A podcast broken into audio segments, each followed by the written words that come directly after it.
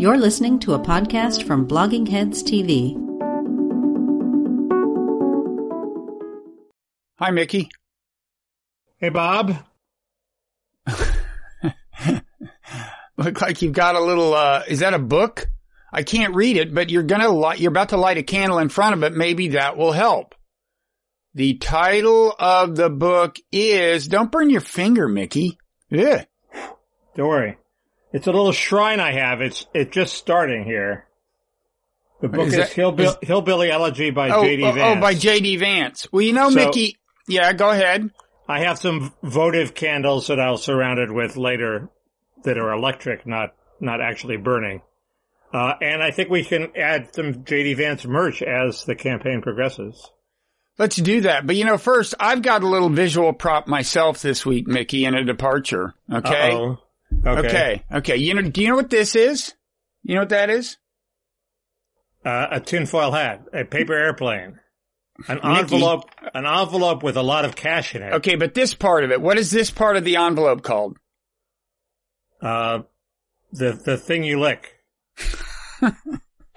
Mickey, it's a flap.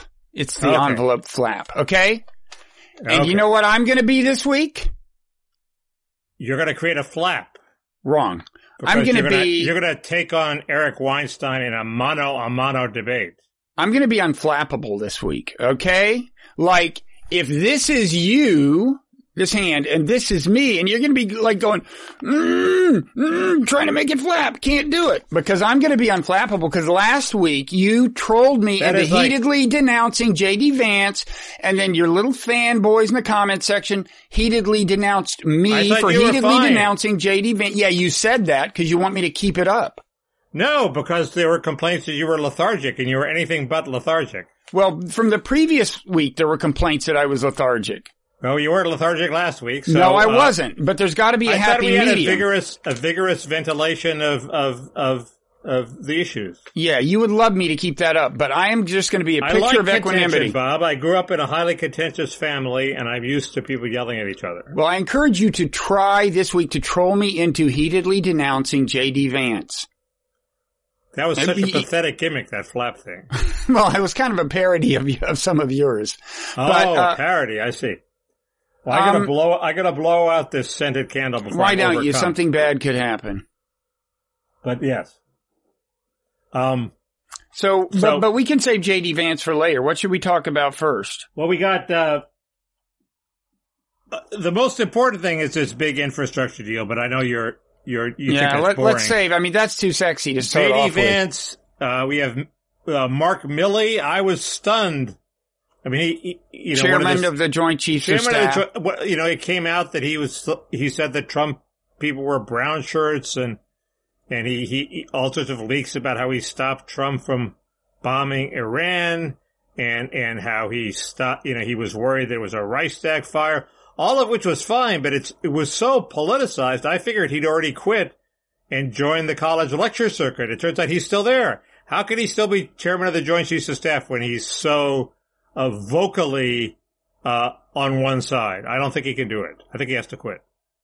Well, first of all, as for why it happened, a book came out uh, by two Washington Post reporters, Right. or it's He about to come out, and, and they had been working on this stuff and interviewing all these people for a long time, and so they had, you know, I guess they have like remarks he made to people at the time. It's not as if he's orchestrating the leaks or as if he ever planned for this to come Well, our out. general, our general in Afghanistan, who was one of our best generals, gave a bunch of interviews to a reporter for Rolling Stone. That that that, that and it came out later, and he had to quit yeah, it's because funny. the I, quotes were bad. Okay, I can't uh, remember his name either, but by the way- talking to reporters. yeah, remind me of his name. I know you can't remember it. I can't remember it. But I can't remember it, and he's dead now. He died in a car crash over there. wait, he died?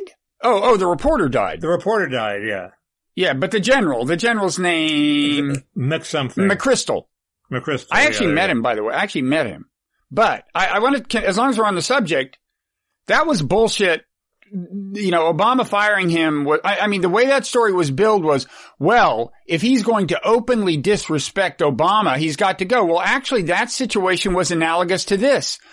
What Rolling Stone reported was that some people claimed that he had said these things to them about Obama. Whereas, you know, it was portrayed as if he's openly defying Obama. He wasn't. I mean, he, he may or may not have said those things behind closed doors, but he didn't intend for them to come out. Same thing here, probably. Look, at some point, if you're enough of your aides talk to enough reporters, people don't trust you to uh, control the next demonstration. Okay. People just, uh, what if there's a fraud situation where the army has to come in and calm things down? Do you trust this guy?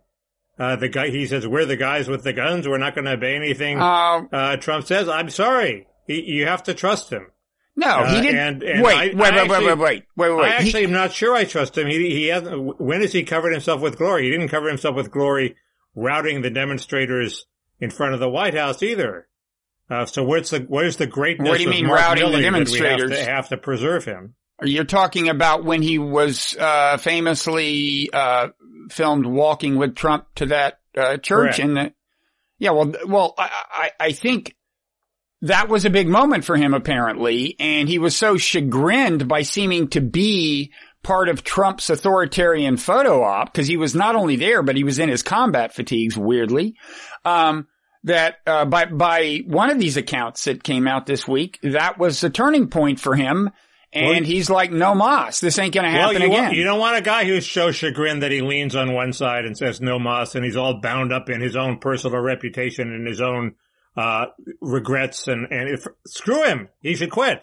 well, first of all Get all, somebody in there who's not, who's not tormented like that. Okay. Get somebody in there who's going to make an honest judgment call and not say, Oh my God, I have to make up for this photo op with Trump. Oh my God. Uh, forget it. Well, that's their speculation, pretty much. I mean, but but uh, first of all, you said he he said we're the guys with the guns and don't uh, follow Trump's orders. A, he didn't say that. He didn't say don't follow any of Trump's orders, even by these accounts. B, I assume that we're the guys with the guns. If he said it at all, was said in the context of, you know, Trump can't do a coup without us. Well, that's actually true. No, I'm I- not saying it was an unreasonable thing. To, uh, the guys with the guns quote is not that embarrassing. well, at what all. is what what Uh, should, what are the firing grounds here? Uh, uh, saying that a Trump protest after the election was was brown shirts. You know, th- this is jumping another. immediately, jumping immediately to the Hitler analogy. Let me do, let me I understand. do- I understand on January 6th, jumping to the Reichstag fire, but he jumped to Hitler in November. well, he was prescient then. He could be prescient on the college lecture circuit. Um, but this All was guys- af- no, but but wait, this was after Trump started saying, "I'm not going to." Uh, basically, I'm not going to respect these election results. Right? Did he put it that way? I thought he he, he, Virtually. stopped, he stopped respecting them. He conveyed that he would not respect the election results. Um, and by the way, this was when did. this was when you were saying it was no big deal that he was saying that, and so I would uh, I would personally take this general uh, over you if I in in the prescience uh, sweepstakes. Well, did, did has Trump staged the coup? No, but obviously January, even you admitted after January 6th, well, okay, I guess I didn't take this seriously enough. This was for real. Something, something was more grave about Trump, That's true. you know, denying the election results than you had appreciated. That's That- true. But Oh, uh, come on. Don't take the wind out of my sails. Continue to resist. um, uh, and and you know, there's and there's new evidence, and and the, that book has a bunch of evidence, not conclusive, that Trump uh, was begged to stop the riot after it started, and he delayed, and so that makes him culpable on that. I, I haven't seen, I haven't, I haven't read it, so I haven't seen how much evidence there is that he's culpable before of, you know, or uh, colluding with the rioters, and, and that he intended the rioters to stop the vote. Uh, that maybe that's in there too. I don't know. I don't know that it says that, but it is a, an account, as you said, that's at odds with the one you gave us from Michael Wolff. These guys, this book depicts Trump as quote riveted to the TV, whereas you were acting as if, for all we know, he didn't even I realize was there were acting, I people was at the accurately Capitol. conveying what's in Michael Wolff's book, Bob. right, right. It's it, it is at odds with Michael Wolff's account. Now the other interesting thing was um, apparently Susan Glasser uh, and her husband, New York Times reporter Peter Baker, are I mean- working on a book because as soon as this these excerpts came out, she came out with a piece in the New Yorker basically spilling some of their reporting in their upcoming book, and that's where I think the stuff about uh, people trying to get us into a war with Iran after the election comes from. Um, um, the, keep in mind, I don't think the, what would really be a damning quote is if Trump said, looking at the TV, said, ha, now Pelosi's going to get what's coming to her. You know, uh, it would be good if they got roughed up for a while. I hope they're not too gentle with these guys. Okay. That, those, those sorts of killer quotes are not in there. Okay. Well, yeah, you're right. And, and if they had said, and if he had said, uh, hang Mike Pence rather than just tweeting as people were Or- in the Capitol that or- Mike Pence betrayed the country, Or yeah, that he- would have been even worse. Or even if he cackled with glee, I'd settle for cackling all of with these, glee. all of these would have been more damning than the reasonably damning stuff we have. But on the, um, on the Iran thing, interestingly, uh, it, it's, it, it's funny, um, Mike Pence, who plays the good guy on January 6th, is one of the people who apparently wanted us to bomb Iran after the election. And when Milley, I think it is, like says, why do you want to bomb, bomb Iran? Pence says, because they're evil.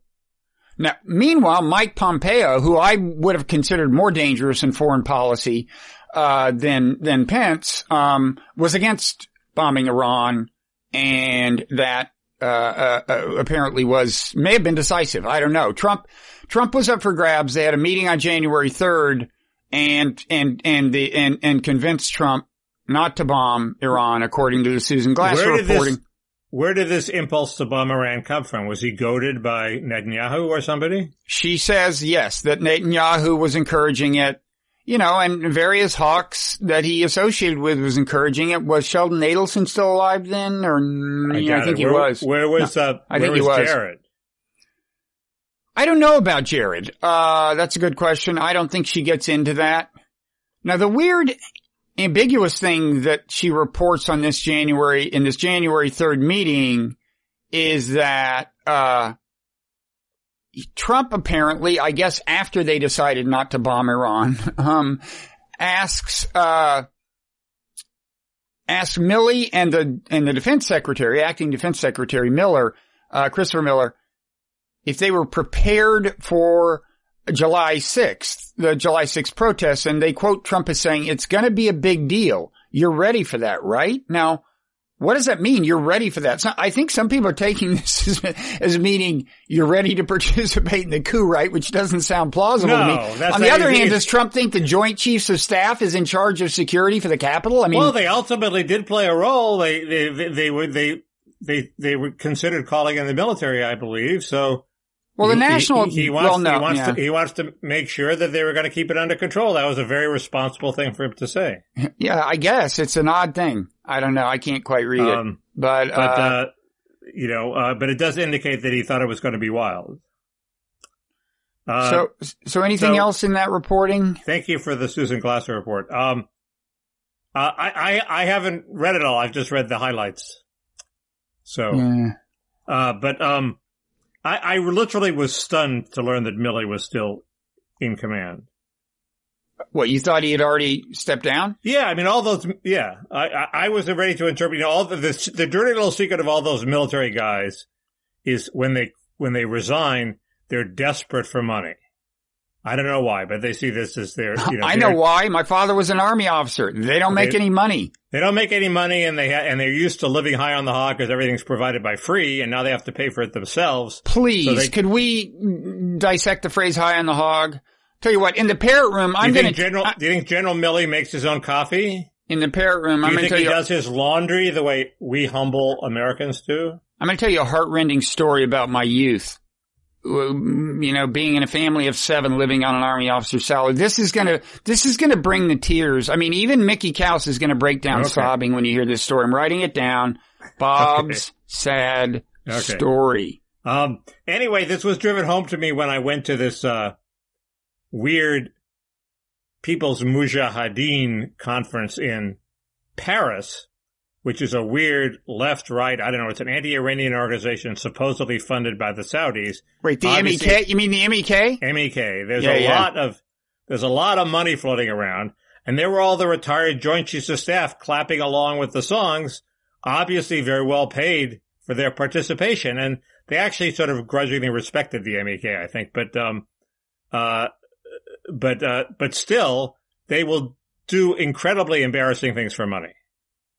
Um, So Milley is all set to cash in. That is true. In fact, only this week, uh, Michelle Flournoy, uh, who was in the running for Secretary of Defense, was a favorite at one point, was, uh, seen doing an MEK appearance where she called for internal regime change in Iran. Uh, she got into a lot of trouble and walked it back. But, but MEK is famous for, so first of all, they are, they used to be on the, they're in a, a group of Iranians, uh, and Iranian exiles or whatever who want to overthrow the regime they're a weird kind of cult thing in a way. They used to be on America's list of terrorists because they have attacked Americans, but then Hillary Clinton delisted them, took them off the terrorist list. Thank you, Hillary. And, uh, and they pay all, they're all kinds of politicians, um, American They- politicians get paid large sums of money to speak at their events and legitimize them. I, I don't know how much they get paid, but when I was there, I think I've told you this, the people there were Linda Chavez, Rudy Giuliani, hmm uh, uh, Howard Dean, Joe Lieberman, Newt Gingrich, uh, uh, and, uh, uh, uh, anyway, and a bunch of reporters, bizarrely, some of whom might not have been paid. Um, and, uh, and, um, but the impressive thing was the Joint Chiefs. I mean, Casey, all the big generals were there. These former, all retired, right? Retired, yeah. point, yeah. But the weird thing is, they were clapping and singing along with the semi-fascistic songs. Now, military people like to value esprit de corps, and they like that they think you should sing along with the songs, and that's fine. It was just weird seeing our top generals singing along with this cult songs. Yeah, some people, there's been speculation that MEK may have played a role in some of uh, Israel's like proxy, you know, assassinations uh, of Iranian uh, scientists and or sabotage of Iranian facilities. No, they are, why Hillary took them off the list is a fascinating question, but uh, they are I thought no they good. disappeared. I didn't realize that they were back. Oh, they're, they, they, they're, they're always around. The MEK is always around. So, um, now Mickey, yeah, go ahead. No, we have a bunch of topics you don't want to talk about, so we're in trouble. Well, wait, we do have, did you hear about the development in the Jeff Bezos, uh, rocket thing? no. So last week, so Richard Branson, you know, moved up his launch to beat Jeff Bezos. Now Jeff Bezos is going to go into space, although Amazon has given us a diagram showing that Jeff Bezos is actually going to cross the line into outer space, whereas Richard Branson came up just short of it. But, uh, or, or at least Blue Origin has given us, uh, put that on Twitter. Um, but anyway, uh, Bezos, um, this, I think Tuesday is scheduled to go up into space. Now here's the development. Uh, there was this guy who paid $28 million in an auction, uh, to Right. sit alongside Bezos. He is being replaced now by an 18 year old Dutch student. And I, and here's the headline and deck in the Times piece. Jeff Bezos picks 18 year old Dutch student for Blue Origin rocket launch. Oliver Daemen will fly to the edge of space after another passenger who paid 28 million for the seat had a scheduling conflict. Huh. He had a scheduling, he had lunch. He had to do he lunch. had to rearrange his sock drawer, yeah. um, but, What movie is that from? uh, the sure thing. Correct. Thank you. That was good. I think maybe maybe we warmed up for that with in the parrot room a few weeks ago. It sounds familiar. Let me. Can I just say one more thing about this, Mickey? Like, uh, ha- do you, have just in case you have had any doubt that this whole thing between Bezos and Elon Musk and Branson is about being the alpha male. Just in case you've had any doubt, have you seen the Blue Origin rocket? It looks like a penis. I'm just gonna like, for our viewers, I mean, please, could we be more subtle than that? It's ridiculous. I don't think that was intentional. I assume that that just is the way that design broke. I don't know. Elon Musk doesn't look like that. I, I, um, uh, you know, I, I think it's all for the good. It's like the Renaissance Italy where the rich people vie to actually achieve something. Actually, you know what? I think they're gonna rue the day that they did this because what's, maybe not, I might not go that far, but what is happening with like these billionaires going up into space on a lark while like meanwhile there's like massive flooding in Europe attributed to climate change and ridiculous heat waves in the northwest of America uh, attributed to climate change is, you know, they, they are creating a, a backlash, uh, against the super rich that could result in, uh, heavier taxation. I mean, the, um, in response to the Branson thing, uh, the Congressman Ro Khanna did this tweet that got a lot of traction about, you know, it's time for a wealth tax. I, I do think with these two guys going up in such close proximity, while we have had these, you know, unusually dramatic events that rightly or wrongly are attributed to climate change, I, I think you may, you may see a wealth tax get some real traction, which would be okay with me. I don't know. Um, uh, there's the perfect segue to talking about Congress, Bob. You can't pass that up. You open the door. Oh. Uh, what's happening in Congress is, is, is actually pretty amazing. Uh, forget what, forget what they call this, the I word. Forget the I word. It, we, we now have a quasi parliamentary system where the party that gets a majority, even the slimmest majority, passes its whole fucking agenda in one big bill. Okay? We've been lamenting the, the, we've been lamenting the separation of powers and how the framers made it very hard to do. Okay, this is the tiniest of majorities getting its will. Okay, there is going to be a big bill. Okay, I think the Democrats showed this week that they're determined, they're disciplined. They, they, you know, they, Bernie, Bernie Sanders and Biden, they came to a compromise. Everybody agreed on this 3.5 billion figure. They're, they're, they're, you know, they're moving ahead quite quickly as, as quickly as they can. Wait, I, I hate to use the I word, but is this hard, so-called hard infrastructure? no, this is the Soft. total This is The all hard together. infrastructure. There's the bipartisan hard infrastructure bill, one Mm-hmm. point one point something billion, and then there's the big Democratic bill, three point five billion, which I think is both whatever's left of the hard and the soft. And I'm talking about the three point five billion. They they're actually moving faster than the bipartisan bill, and they, so they may overtake it. And the you know that's going to be a problem because the the uh, the Democrats only bill is moving so fast that uh, that they're way ahead of that they're ahead of now of the bipartisan bill, which wasn't people didn't think would happen. So, um, but the point is, there's going to be a big bill, okay, and it's going to have whatever the parliamentarian says can be in a reconciliation bill, which might include immigration amnesty, okay. Then, uh, in, it includes the PRO Act, which I didn't even realize uh, was in there and it includes this child tax credit, which I hate, which undermines welfare reform, and it includes taxes on taxes on the rich. Bob, that's your segue to Bezos, and um, uh, it the the key the test will be how many people in the House can Pelosi keep on board. Whatever she can get her entire caucus to agree on will pass. Now, I'm not convinced that they won't throw a bunch of stuff overboard because moderate Dems will have cold feet and they, they all have sort of veto power. She can only lose three or four votes out of 200 some votes. So she has to please everybody. So it's going to be a lowest common denominator bill, but the denominator might be pretty large. It's going to be pretty massive. and you're uh, predicting something will pass now. I predict that if you, I think they have to pass some big reconciliation bill. But just my, the question is, will it be a watered down shell or will it be the full progressive agenda? It'll be somewhere in between, but yeah, that's what I'm predicting. Um, the, uh, you know, will, will, you know, I'm not saying that this child tax credit will be in it necessarily. I mean, they've already, according to David Dayen, who I recommend, if you're looking for people to read, to follow what's happening, he's very well informed, doesn't waste your time, very smart guy, writes How for do the you, how do you spell the last name? D-A-Y-E-N. He writes for the American Prospect and he has a newsletter about this. Um, uh, and he's the one who told me that the PRO Act was in there and that he claims that the child tax credit, which I hate, that the period has been shortened. He may already, he may talk about that it's already been shortened from down to until 2025, but I think he implied it had been shortened even more than that. So that implies that there's some discontent. The discontent probably has to do with how fucking expensive it is. It's 105 billion dollars a year. So, uh, you know, over 10 years, that adds up to a pretty penny. Uh, so, uh, there's a tremendous incentive just to shorten that period and save 100 billion dollars. Um, uh, anyway, I would follow David Dayen. So, um, if, if the, if the consensus or the bipartisan bill on hard infrastructure is overtaken by the Democrat bill on soft, does that make the hard one less less likely to pass?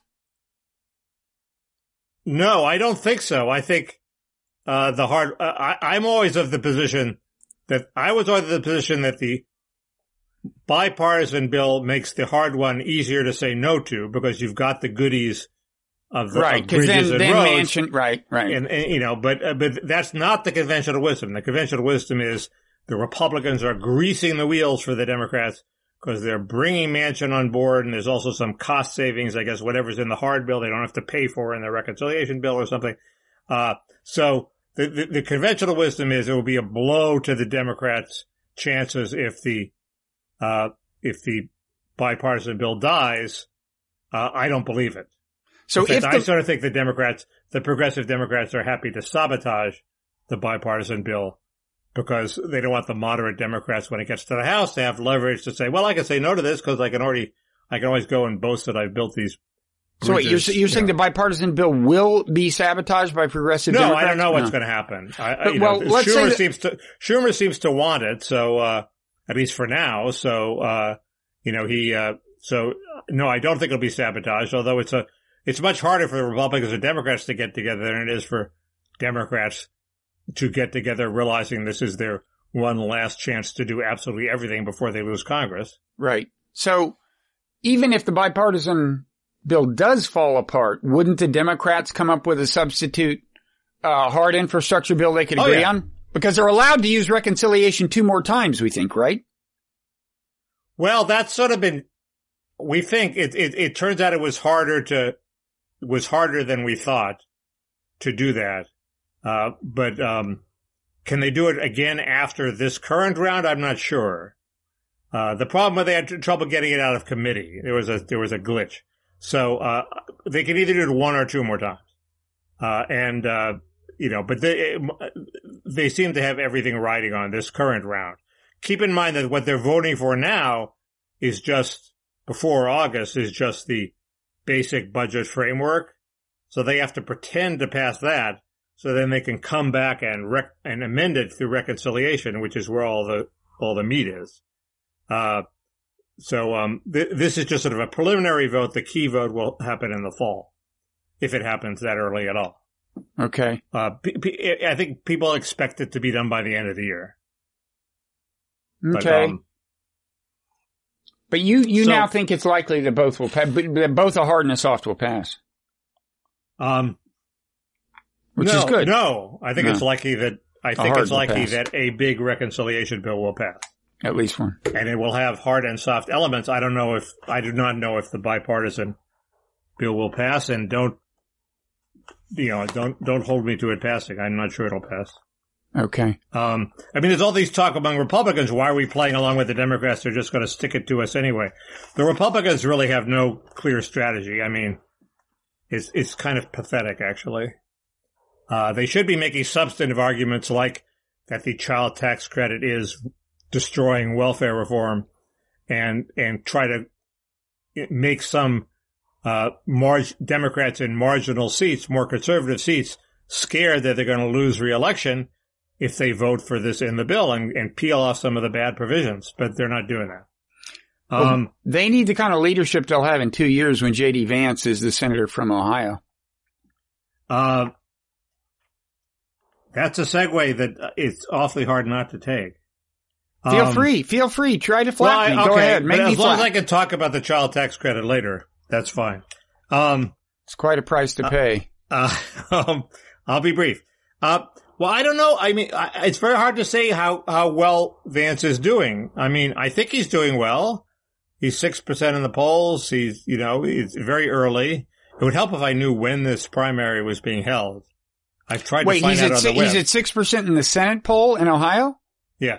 That's not a very big number. You got five in California, and nobody in California has ever heard of you. I mean, still, even the Uh. people who voted for you did it by mistake. And California is a big state, but that was at the end of a grueling campaign, Bob. This is at the beginning of a campaign when his, uh, he's, he's only begun to fight and it's a, you know, multi-candidate campaign. So it's very hard to get massive numbers, and you, you might he might you might be able to win it with thirty one percent. So is, votes, is the big number vote. still like undecided or haven't heard of these guys or something? No, yet? I think I think there are two candidates who are ahead of him, Timken and Mandel, but they're not wildly ahead of him, and they're two of them, though they're splitting the vote. So it's it's all it's set up for him that the thing that seems to be holding him back is his early criticism of Trump, and he's sort of been done a disservice because his the way the press, the way his enemies on the right, and and there are many, the conventional Republicans who don't who are terrified of a guy who you know, has Trumpy positions but doesn't talk like Trump and is sensible. The, the, the, the, the way they portray it is as if he recently said nasty things about Trump. They were all from 2016. And when he said, I guess I had to suck it up and be for Trump, that was about changing his mind after 2016, not recently. And what he was sucking up, supposedly, I don't know if I quite buy this, was he had to suck it up and admit he was wrong. It wasn't I have to suck it up and say things I don't believe in to gain political power. It's I have to suck it up and. But he, but he did say, you know- you know, Trump is like heroin for these people. He's not the real thing, right? Like, wasn't that the idea? Trump, Trump is not what they need. He- right, that was in the, that was in 2016. I Well, fine, but if he ever believed that, it naturally feeds the narrative that he's kind of that that from their point of view that he's kind of faking now But and, and claiming to well, love Trump. It's a big diff- It's a big difference between changing your mind from 2016 and changing and and and, and changing your mind from 2019 after Trump's been and, and there's no evidence that he's done that. He's been pretty loyal Trump supporter uh, since early in the Trump administration, I believe. So uh, people are allowed to change their minds. But it's interesting how many people in the Republican establishment are seem afraid of him, right? There was this Yeah, I Tom mean, Nichols piece in in uh, yeah. Well, Nichols, is he? Does he pretend he's not on the left? He's obviously on the left. Well, what is his deal? Where did he I come don't know. from? I don't know. Apparently, he pretends to be a conservative, but he, he he's obviously allied with the left. He was he was the big he was the big local anti Scott Walker reporter in Wisconsin. He writes for the Nation for Christ's sake. Wait, um, Tom Nichols does? I think so. Yeah, This is Radio Free Tom on Twitter. I think so. Maybe I'm wrong. I thought I think he saw anyway. He seems to me like a guy on the left. He just wrote an invective, uh, a, a piece of invective uh, in the Atlantic. Uh, right. ag- About- against about Vance, which didn't really add very much. It convinced me. I mean, there's a there's a, a place for a piece that's full of invective and it's just enjoyable to read, right? That one didn't quite make it. With the, the Atlantic, it, it it occurred to me in a flash last week that the problem with the Atlantic is it's completely humorless and full of itself. And Well, that they- would describe its editor, but what they what they desperately need and everything they do, what they desperately need is a guy like James Wolcott, who you enjoy reading just to read him. You look forward to getting the Atlantic every week because you can have fun reading James Wolcott. Okay, there's nobody like that. I mean, he tried to hire that person Kevin Williamson, but the woke people rejected it. well, Kevin Williamson Uh, wouldn't have been James Wolcott for God's sake. no, well, he would Not have been the nearly as talented a writer or as funny. He he was just he was just like a you know a firebrand. He he, he was just somebody who he would No, have he- gotten attention, but he's not like some kind of Right. comic genius. No, I agree with that. The point of every Kevin Williams piece is, I am the new H.R. Mencken, H.L. Mencken, see me right. Okay. Uh, so it's, it, that gets very tiresome after a while, but he's, he's been much better lately. The Uh, um so anyway, but the point is a performative writer who you read just for the joy of reading his writing. He's not it, but they desperately need one. Tom Nichols it certainly isn't it anyway. Uh, well the good the news Atlantic sidelight. the good news is they they brought in not very long ago Nick Nick Thompson as uh the president of the Atlantic. He Well, he had been editor of Wired. I think he he he has good editorial judgment. So now all we need to do is get rid of the actual editor, and we'll be. That's a very good point. He's like it's like Bill Keller waiting in the basement when Howell Raines was uh, dangling in the wind at the New York Times. They have the replacement ready. Uh, all they have to do is all they have to do is get rid of Howell Raines, and Bill Keller could take over. That's a very good point. Anyway, regime change. Nicholas Thompson's great, but but he has he has a magazine that's spending 110 million dollars a year. Well, he did. You, you. You saw Can you- story about Can you the, believe that? 110 million dollars, a tenth of a billion dollars to put out the Atlantic. but they're making a lot of revenue. They only lost ten million. That's what I they think- say, and, and they'll be profitable in two years, Bob. I know that I was mean, the thing that know. that Nick sent to the staff, and uh like every Look- news site in, in the world, they'll be profitable in two years.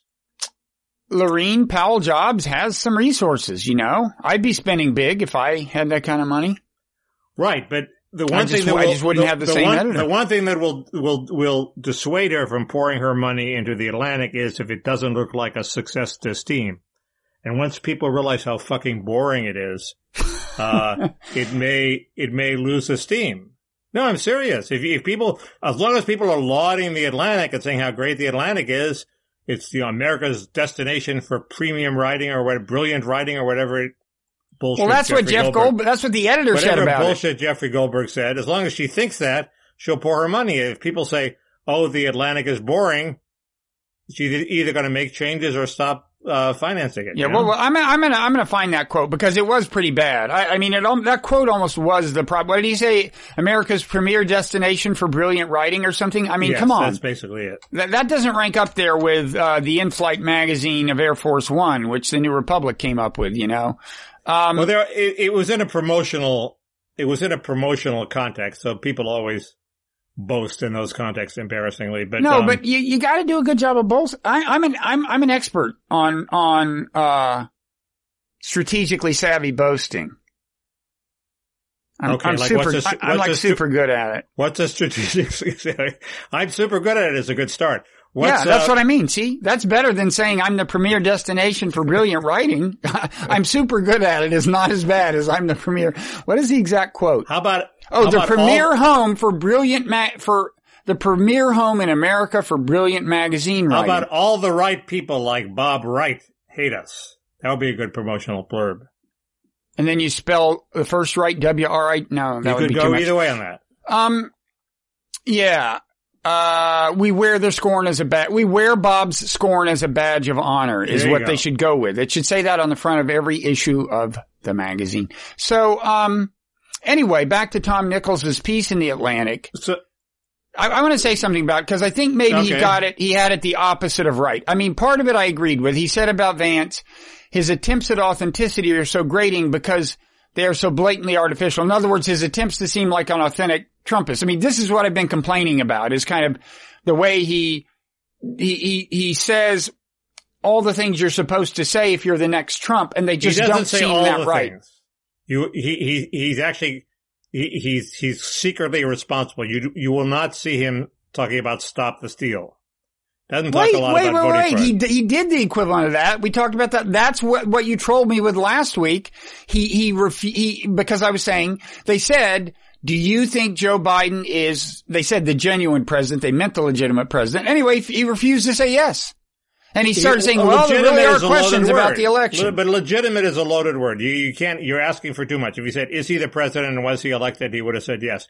He, he didn't say, oh, Trump really won and these voting machines sluiced the votes to Biden. He didn't talk about any of that. He said there was unfairness in the press, which there was, and that there was a lot of unfairness, which there was. Uh, he, he, he gave he- the most anodyne possible, uh, and th- you know, the Trumpists know the difference between that and the real thing. Uh, that's the one reason he might Oh, not don't succeed is because he's he's too milk toasty in his Trumpism. No, he was pretty, he said some pretty election skeptical things. I think he, Find it. I deny it. Find he it. indulged the the the, uh, the election truthers and was afraid of alienating them very much as that uh, Q, QAnon adjacent tweet that he did, and I think maybe deleted eventually was was an attempt to indulge them. Of, of course, he's afraid of alienating them, but that doesn't mean he indulged them.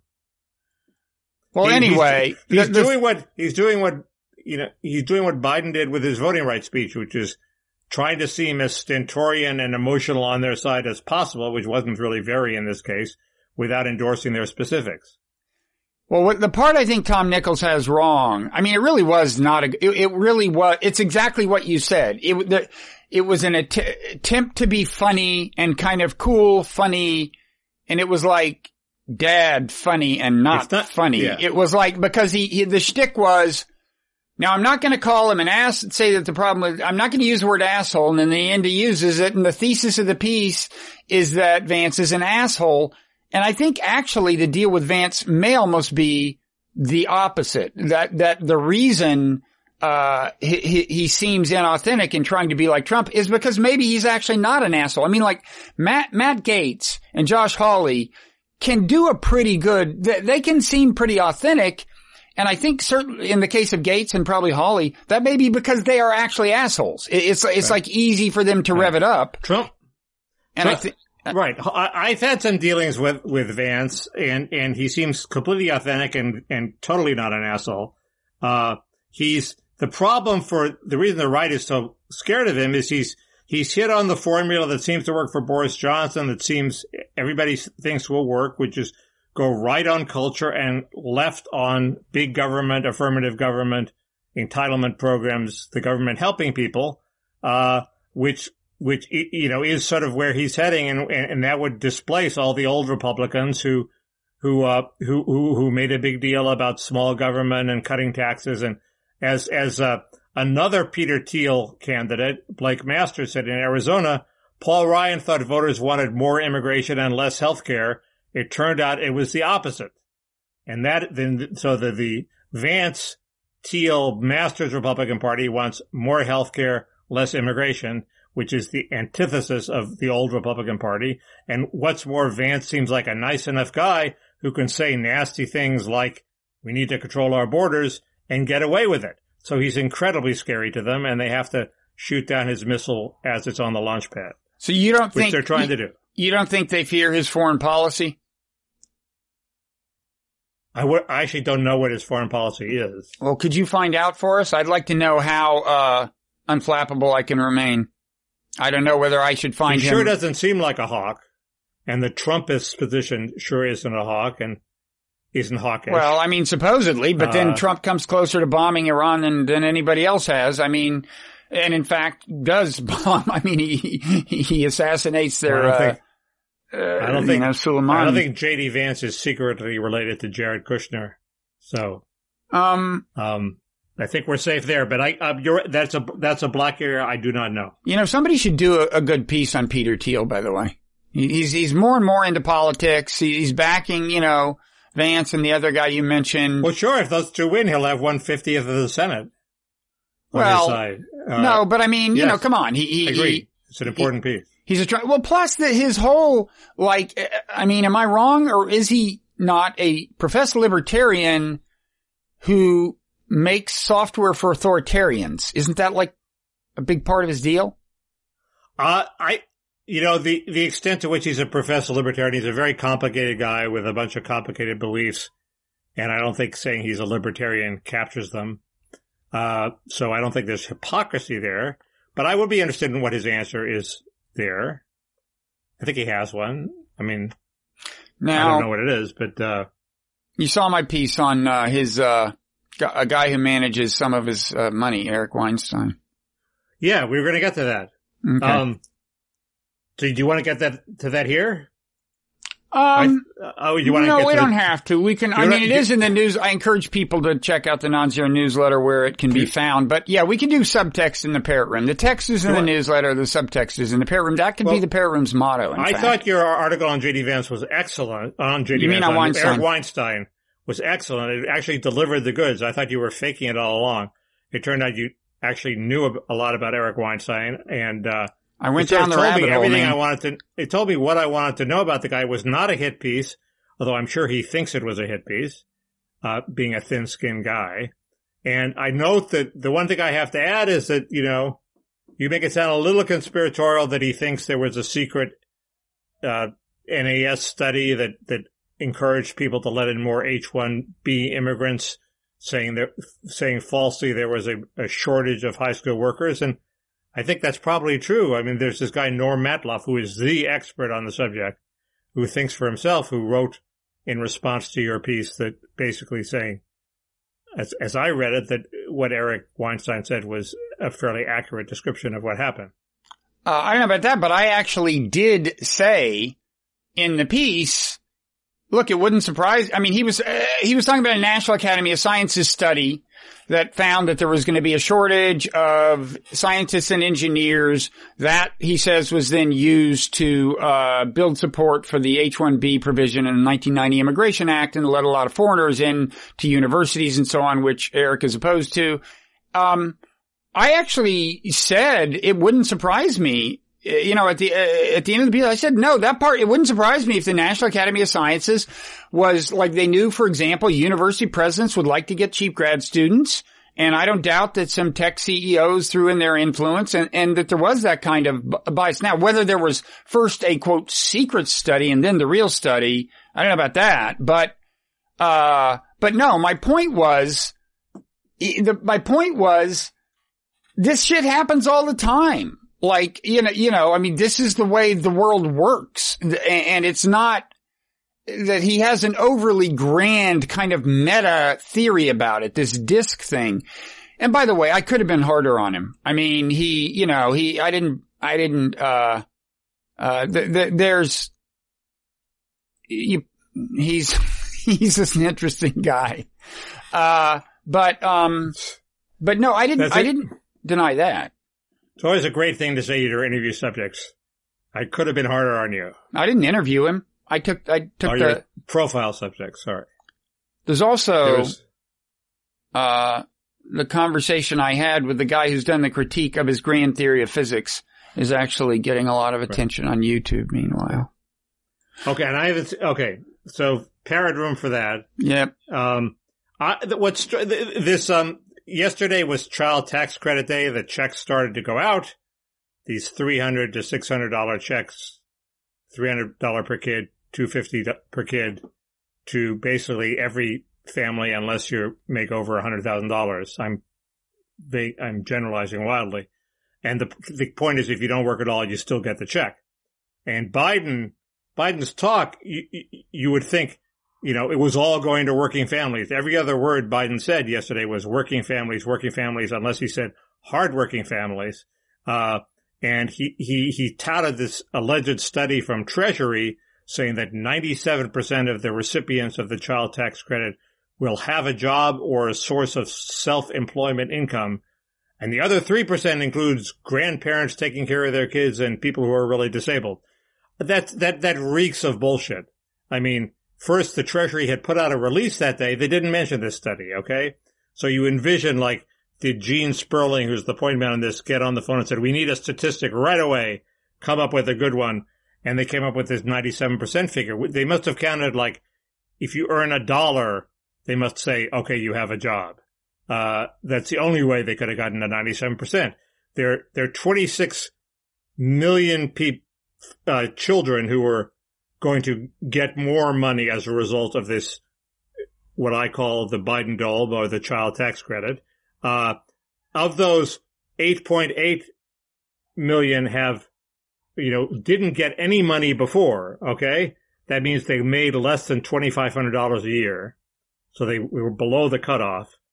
And he says that, uh, so we have 8 million who are below 2,500 and out of 26 million, he says 97% of those uh, have jobs? No, that can't possibly be true. Unless you count every dollar, even like three dollars, even parrot room money. They're going to count parrot room money as having a job. Uh, that's Hey, we're doing okay in the parrot room, Mickey. We're, We're- over we're over the 900 uh, Patreons number, doing- and we got we got our eyes We're- set firmly on a thousand. No, we would be we would be nearing the phase out period. Of They the- should count us as employed. I'm joking, but they, the point is that the point is that they're counting, the, you know, small bits of incidental income. They must be counting. I, I don't know how they did it. I would like to see them justify it. It seems, it seems, uh, it, it reeks of bullshit to me. So we can count Mickey skeptical. Is that fair to say? Yeah, but I mean, the point is, Biden is boasting, I'm giving these checks, just tax cr- credits to working families. Fine, give them to working families. Don't give them to the non-working families and talk about how you're giving them to working families. Restrict it to the working families. Then everybody would agree you can increase the amount. You can encourage children. We can not be like Japan. We can have babies out the wazoo. Uh, because most, you know, working families are most of the people. So give it to the working families and everybody's happy. No, he's pursuing the left wing agenda of sneaking in the checks to the non-working families. So we recreate the underclass on the dole, people who never get married, never go to work. And we're going to have many more families like that. And it's going to be a social disaster. And I don't When- understand why a guy like Gene Sperling, who worked for Bill Clinton, whose big achievement was ending that, is now working to undo it. It makes no sense to me. Have you asked Bruce Reed what's going on here? I haven't asked Bruce Reed. I like Bruce Reed. Uh, whereas Eugene Sperling was sort of a jerk in a debate we had at KCRW. So we're going after Gene Sperling. Oh, so it's all coming out now. So you, Well, I ha- assume Bruce Reed. I don't know what Bruce Reed thinks. I haven't talked to him. Uh, uh, and uh, you know, Gene Sperling is the guy who's out front. well, I'm glad we uncovered Eugene Sperling vendetta, lest people think you were. Gene Sperling is the point man for the child tax credit. He's a legitimate. Uh, you're allowed to say, Gene, what are you doing? Why do you think this is a good thing? You're undoing the what Clinton's big domestic achievement. He's undoing it. I don't understand it. I mean, he can say, you know, I sucked it up and moved to the left. That's probably what happened, but uh, I wanted to hear him say it. Okay. Sorry about the vendetta. Ev- Everybody's sucking it up here. But I, I do wonder what Bruce Reed is doing. How what what is what does Bruce Reed think? What's his positioning and what's his job? he's one of the five top strategists for Biden in this secretive cabal that runs the country. Uh, you never find out anything about what he's doing. They're all very tight-lipped. There's no Maggie Haberman reporting on what they do. Hmm. Uh, Hmm. and it's very curious. I don't know what, uh, you know, Wait, this Uh, is a story. There is a five-person cabal secretly running the country. I Well, think we're getting somewhere. It's Finally, it's, written. taken us how long? We've been talking? Fifty minutes. it's been written. This you should lead written with this shit, man. this has been written up. There's Ricchetti, there's Bruce Reed, there's Donilon, uh, there are a couple other people. Uh, and, and, and they're Biden's key advisors and they send the orders down that are then carried out. I don't think Gene Sperling is one of them. So Do they invite Bruce- Biden to the meetings? Yeah, no, they work it out with Biden. I think Biden's all there. I don't think, I don't think, I'm not that, I'm not in the Tucker Carlson camp that they prop him up. Uh, you know, obviously they don't. He goes out and he talks very slowly, but he makes sense eventually in Biden, Biden speak. Yeah, Uh, but you and know, I think, I think Biden is making the decisions. He's obviously susceptible to influence, but, uh, so is everybody. but this is not the Biden speak of old. I'm sorry. The, the, the sentence structure No, it's a is, lot worse, but is, is, is, a mere shadow of its former self, such as it was. I mean, remember the early part of the Trump administration? People were arguing. I remember there was a Slate Trumpcast episode about this that, wow, his, his, uh, you know, his verbal skills are obviously going downhill. And it was just kind of obviously not true. The guy had never been William Jennings Bryan. And if you compared what he said in his like 30s or 20s, I mean, yeah, it was a little sharper. That's true of all these politicians but there wasn't some kind of qualitative change. I think in this in this case, it's easier to make the case that there is. I, he- I, agree. He's still he's still with us. he Um, never, he never seems, he never seems confused or out of it or clueless. Or, only rarely seems clueless. Put it that way. Mick- Kamala Mickey- Harris seems a lot Mickey's more blurb clueless for than- Joe Biden. He only rarely seems clueless. He he Kamala the Harris seems a lot more clueless than, than Biden. Yeah, we we we're we're yeah. This is our our common cause is keeping her from being the next nominee. I think. Um, although actually, I mean, you you uh you might want her to be the next nominee so that your man JD Vance or somebody can uh can win. DeSantis Vance, take the chance. that's that's a good one. Uh, you know, what, what you don't want is Trump again. And, uh, Scott McConnell came up with the formulation, you know, the, you know, Trump did a lot of good for the party. He changed the party's stance on issues, but now he's become a liability. It's time to retire him. Uh, and, and he, Scott McConnell he's a conservative writer, uh, very smart guy, Yeah. said, uh, this is so obviously the right position that I don't understand why people are resisting it. And I agree with him. You know, I'm wondering if I'm getting Tom Nichols mixed up with somebody else, but I had taken him to be, yeah, a kind of classic resistance figure, but kind of, kind of hanging out more with the conservatives in the resistance. You But are. I I'm think wrong. you're confusing him with the guy who writes for the Naval, uh, is a professor. Yeah, that's it. Who's that guy? Who's that guy? I think his name is Nichols too. Uh, it's also confusing. Um, so can I, I, say, may be confusing. I may be confusing. Maybe. I, I think this is the guy from Wisconsin though, yeah, who um, predicted it's all over for Scott Walker when it wasn't all over for Scott Walker. Nichols. I think you're right because I once did a nasty tweet toward about one Nichols, and maybe this wasn't the Nichols. It's better than the Tom Franks. There are about 15 of them. There's And two, boy, are they easy, boy, are they easy to confuse. two key ones, both liberals or at least both, you know, somewhere in that zone. Um, so can I say something about foreign policy? Sure. I, I just want to amend my Afghanistan remarks. Uh, I think last week, either here in the parrot room, I said that our original sin in Afga- Afghanistan was, uh, arming the rebels, which is true, which is true, just treating them like, you know, fodder. And that led to all kinds of shit. 9-11 might not have happened had we not started that off, uh, in the Carter administration all the way back then. But, um, the, the other thing, and I say this because this is a week when it's becoming clear that the Taliban, you know, is, is, has like big league momentum. They could take the, there, I even heard some word of like maybe our troops are going to return to Bagram base or something that I, but maybe that was, maybe that was bullshit anyway. It's happening fast. I just want to add that George W. Bush, I mean, the, the Afghanistan war was very different from the, the Iraq war, both in the sense that there was nominally a legitimate cause. They had harbored Al Qaeda as Al Qaeda attacked us, A, and B, it was a legal war because it got uh, Security Council backing. However, the truth is that the ultimatum we gave Afghanistan before we invaded, when we told them what they'd have to do to keep us from invading,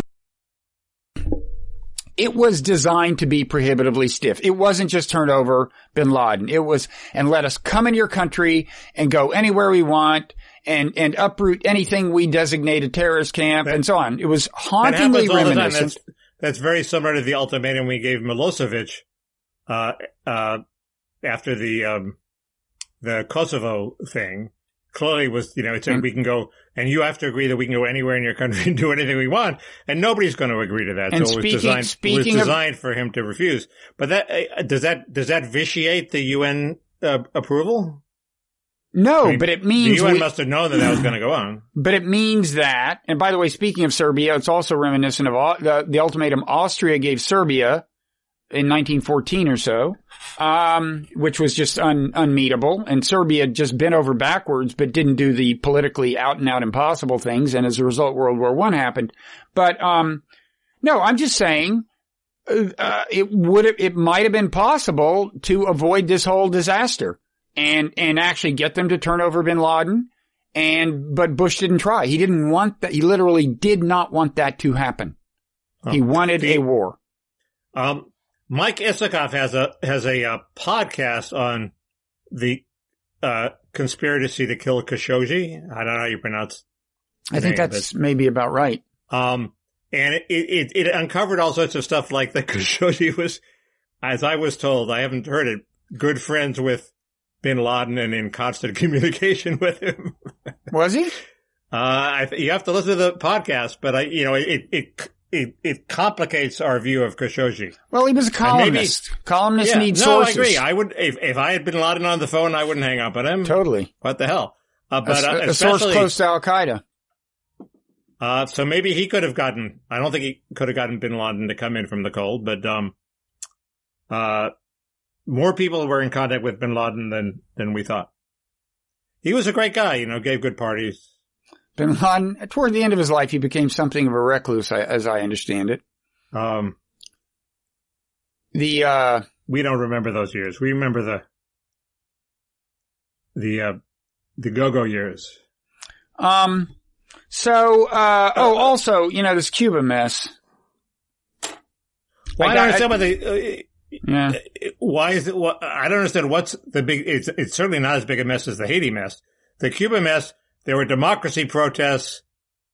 Great, good thing. They got repressed. Bad thing. We condemn the repression. We call for democracy, and that's all we do. I mean, the response is so obvious. We shouldn't invade. We shouldn't bomb them. Uh, maybe we maybe we sour on them and sanction them a little bit. But that's wait. what the Cubans do. This is progress. This is We're progress that the people are getting so Okay, pissed but off wait, there, that there they're is, actually there, demonstrating. there was, there is genuine misery there amid a pandemic, and we aren't just sanctioning them a little, we're sanctioning the hell out of them. Trump is the one who brought the clamps down after Obama loosened them, and, and Have we- Biden hasn't fundamentally changed that Have we, policy. well, you, you want to respond to the Cuban repression of the protests by loosening the sanctions? Well, the, the timing would be politically awkward, but we never had a right to do it in the first No place. kidding. What? Yeah, but but, No but kidding. no, this is a complete fucking travesty. I mean, if we had not had a blockade for six decades, by the way, maybe it's not working super efficiently if six decades later we haven't accomplished whatever we meant to accomplish. If we had had full economic relations with Cuba since the early 60s, I think the situation would be totally different. It would be like the 51st state.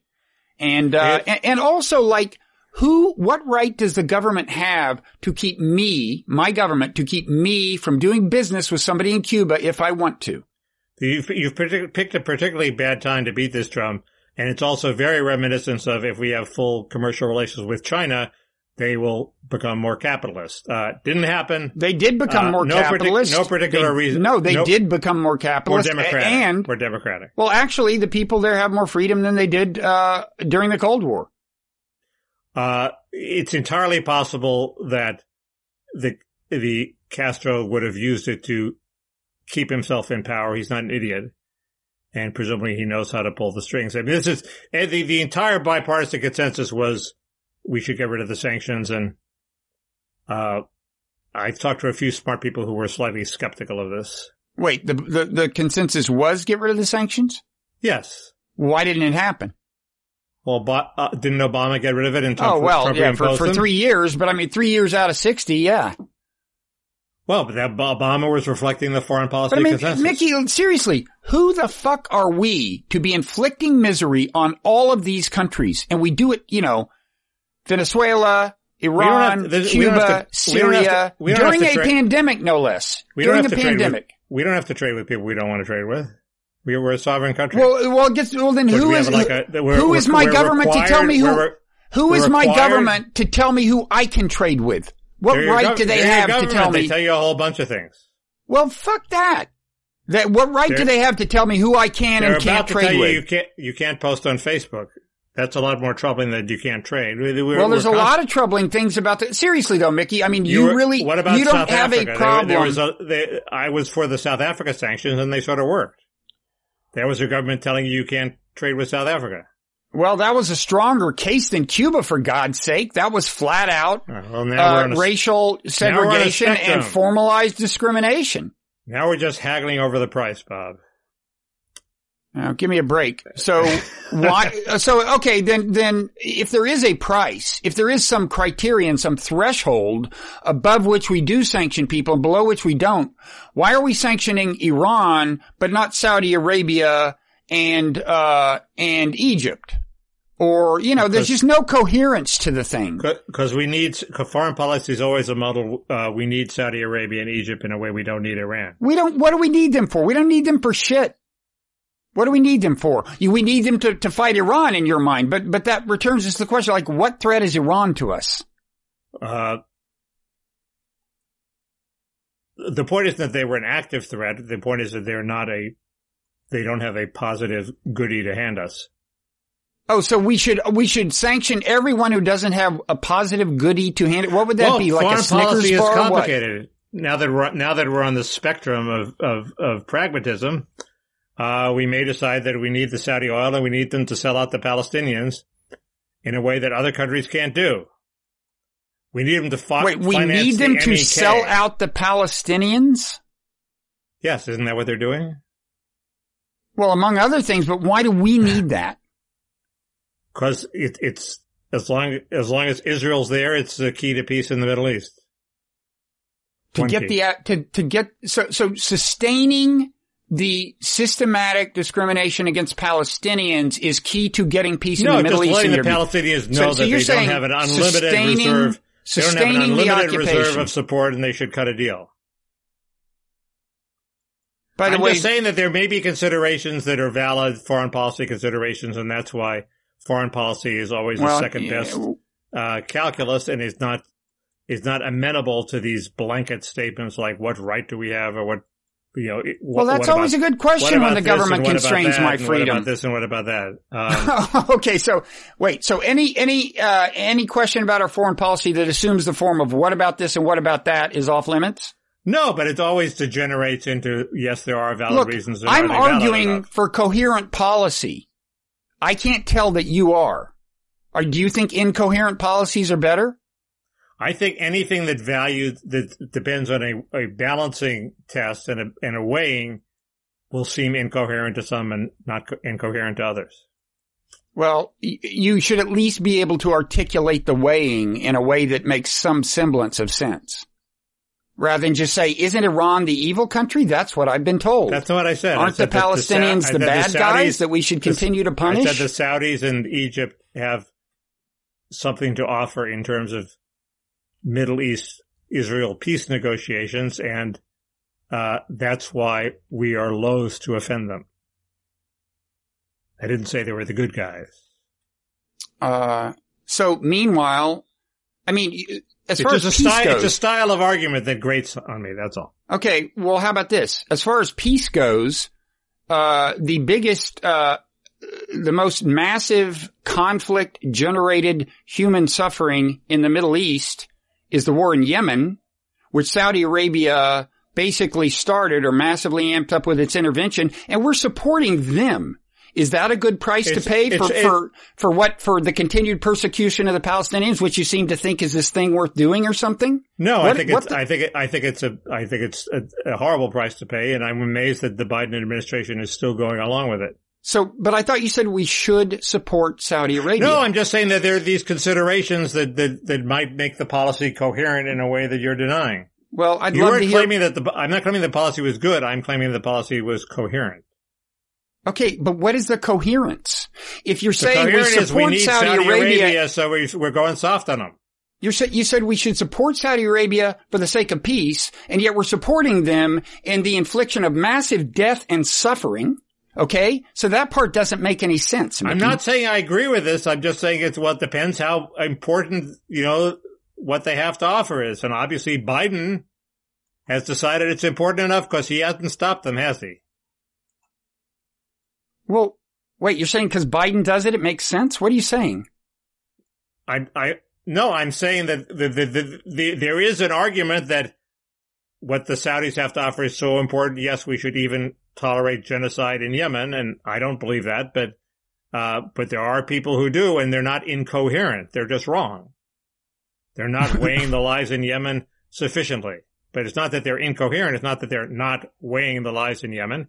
It's that they've got the calculation wrong. So don't say that they're incoherent. Say that they're cruel and vicious and heartless.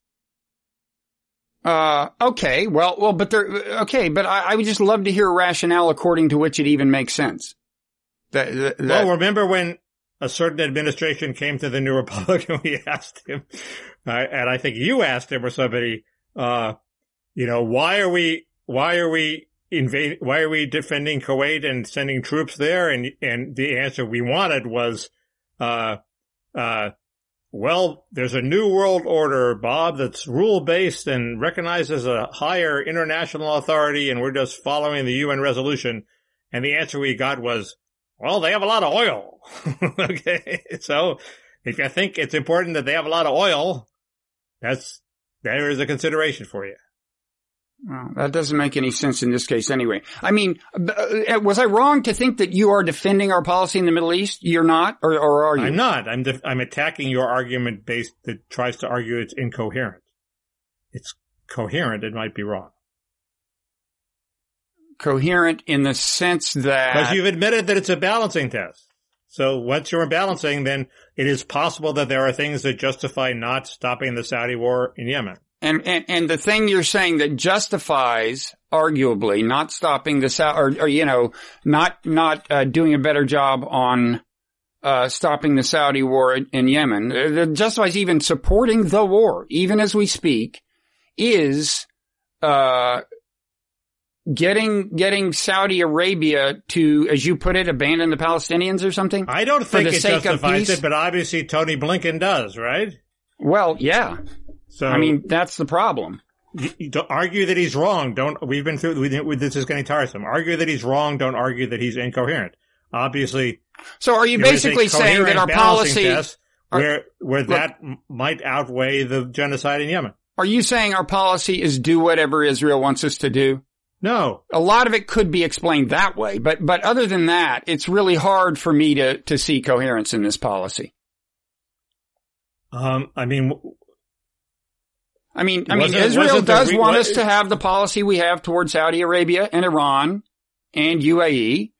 And Isn't the realist position that we, we, we tolerate a bunch of bullshit in order to, uh, achieve what we want and what we want might be uh, the, you know, a, a permanent Shiite Sunni conflict where the Saudis and Iran go head to head and, and we're, we're sucking up to the Saudis to help achieve that.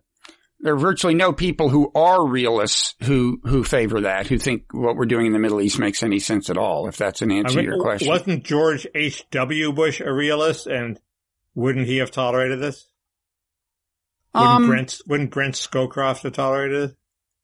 Uh, they didn't have particularly, uh, I mean, compared to Trump, uh, they didn't have particularly pro-Israel policies. Right, that's my point. They were pro-Israel, yet they would have tolerated this. So it's not just we're doing Israel's bidding. It's that a realist, in a realist view of the world, you might tolerate this. Wow. Even though, even though George H.W. Bush was the toughest president in I, I don't know why had. you think, I, don't- I don't know what evidence you have that he would love this policy. I, I don't, I don't know where that's coming from, but, but Well, did- did contemporary Brent- realists Brent- do not. Did Brent Scowcroft spend the waning years of his life denouncing the war in Yemen? I don't think so. I don't know, but when he was in office, Saudi Arabia was a totally different kind of actor. Saudi Arabia used to behave responsibly in the Middle East. They didn't used to I'm go talking- around starting wars. I'm That that about, that is a that's a product of MBS. It's a new crazy Saudi Arabia. yeah, no, MBS is a wild man. He's insane. Yeah. And it makes no sense to support him, and yet we are. I agree, but I just don't think that it's incoherent to argue the opposite. I just think it's wrong. We've been through this.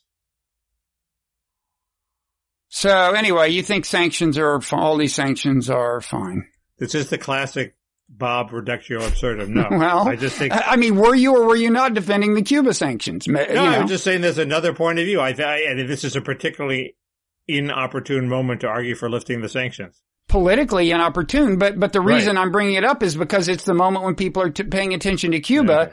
and saying, "Gosh, isn't this regime horrible?" Well, the regime might not even exist had we not had this ridiculous policy. Well, that's the, that's the Democratic strategy. The border is collapsing. We're about to get rid of Section 42, which is the health restriction keeping out all the single men who want to come in.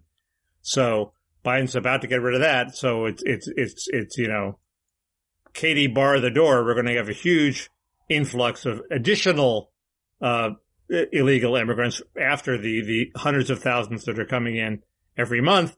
And so the Democrats are choosing this as the moment to give an amnesty. You- Uh, you know, it's, it's similar timing. Hard to believe they'll pull it off, but they might.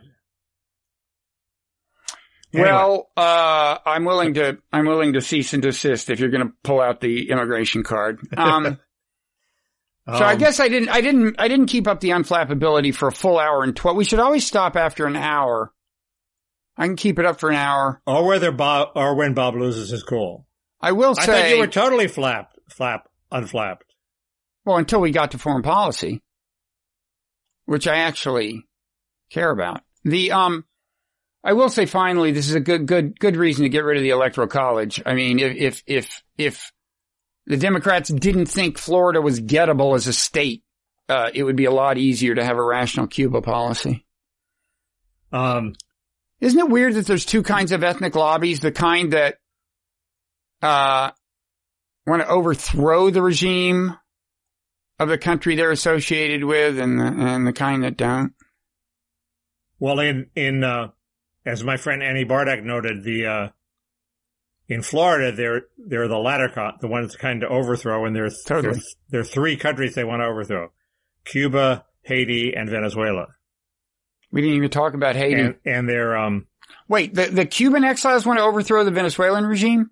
No, the Cuban exiles want to overthrow the Cuban regime. The, The Venezuelans Venezuelans. want to overthrow Right. the Venezuelan Right. regime, and and there are you know a hundred different players in Haiti who Right. think they're the next president of Haiti. Well, and witness in this, witness this guy in Florida, the Haitian doctor who they now think may be behind this thing. Um. Uh. Anyway, um, So, my friend Amy once did weigh in with a very good article on the Nation that I didn't make it all the way through. By the way, I had a, Very long. my sophomore roommate was a pre-med from Haiti, and when I first heard about this doctor in Florida, I was hoping it would be him, so, cause I thought I could probably get him on my show, but it's not different, different Haitian That's doctor. like That's like what Michael Kinsley used to think was the ethos of the White House Correspondents' Dinner. We had Hitler at our table, right? I had Duvalier on my show. Yeah. I have a, this is your Osama bin Laden thing. I have Osama bin Laden on the line. That is the, that is the ethos of the establishment. Um, so, okay, well, I have more to talk about in the parrot room. well, I'll write it down. Hold on. Uh, we already have, we already have Bob's sad story from his youth. I, I want to talk about this guy. What's his name? Jocko something. He's the SEAL. Do you know that this former SEAL who's now Jocko something? I'll come up with his last name. No. Uh, uh, anyway, um, the wine, uh, Eric Weinstein piece will give you the, the subtext, the text is in my newsletter. We'll give you the subtext. Mickey will critique it or something and I, I will have- elaborate. I'll tell you, I'll tell you how, how, how much kinder I was than I might have been. Also, I've, I've, uh, looked a little more into Bret's stuff, uh, because again, originally the grand unifying hypothesis, hypothesis was that they're both cranks. Um, we'll continue to, uh, explore the Bret side. I've looked into his, his, both, both his COVID stuff and a little more into his evolutionary biology is stuff. crank the same as crackpot? You use Well- those words interchangeably. yeah, what happened is that I was interviewing this guy who was critiqued Eric Weinstein's grand theory of physics, and he used the word crackpot spontaneously. So that I mean, I'm a word. crank, but I deny that I'm a crackpot. Huh. Well, we can explore that in the parrot room, the crank no, crackpot distinction. Um, Um, okay, so what is your stuff? I have uh, I have an empirical observation about blacks in uh, public facing jobs. Uh, Blacks. the, the, the, uh, there's uh, there's the the Aspen Information Disorder Commission, which sounds very scary. We have Abigail Shrier's book being apologized for very flamboyantly by the booksellers.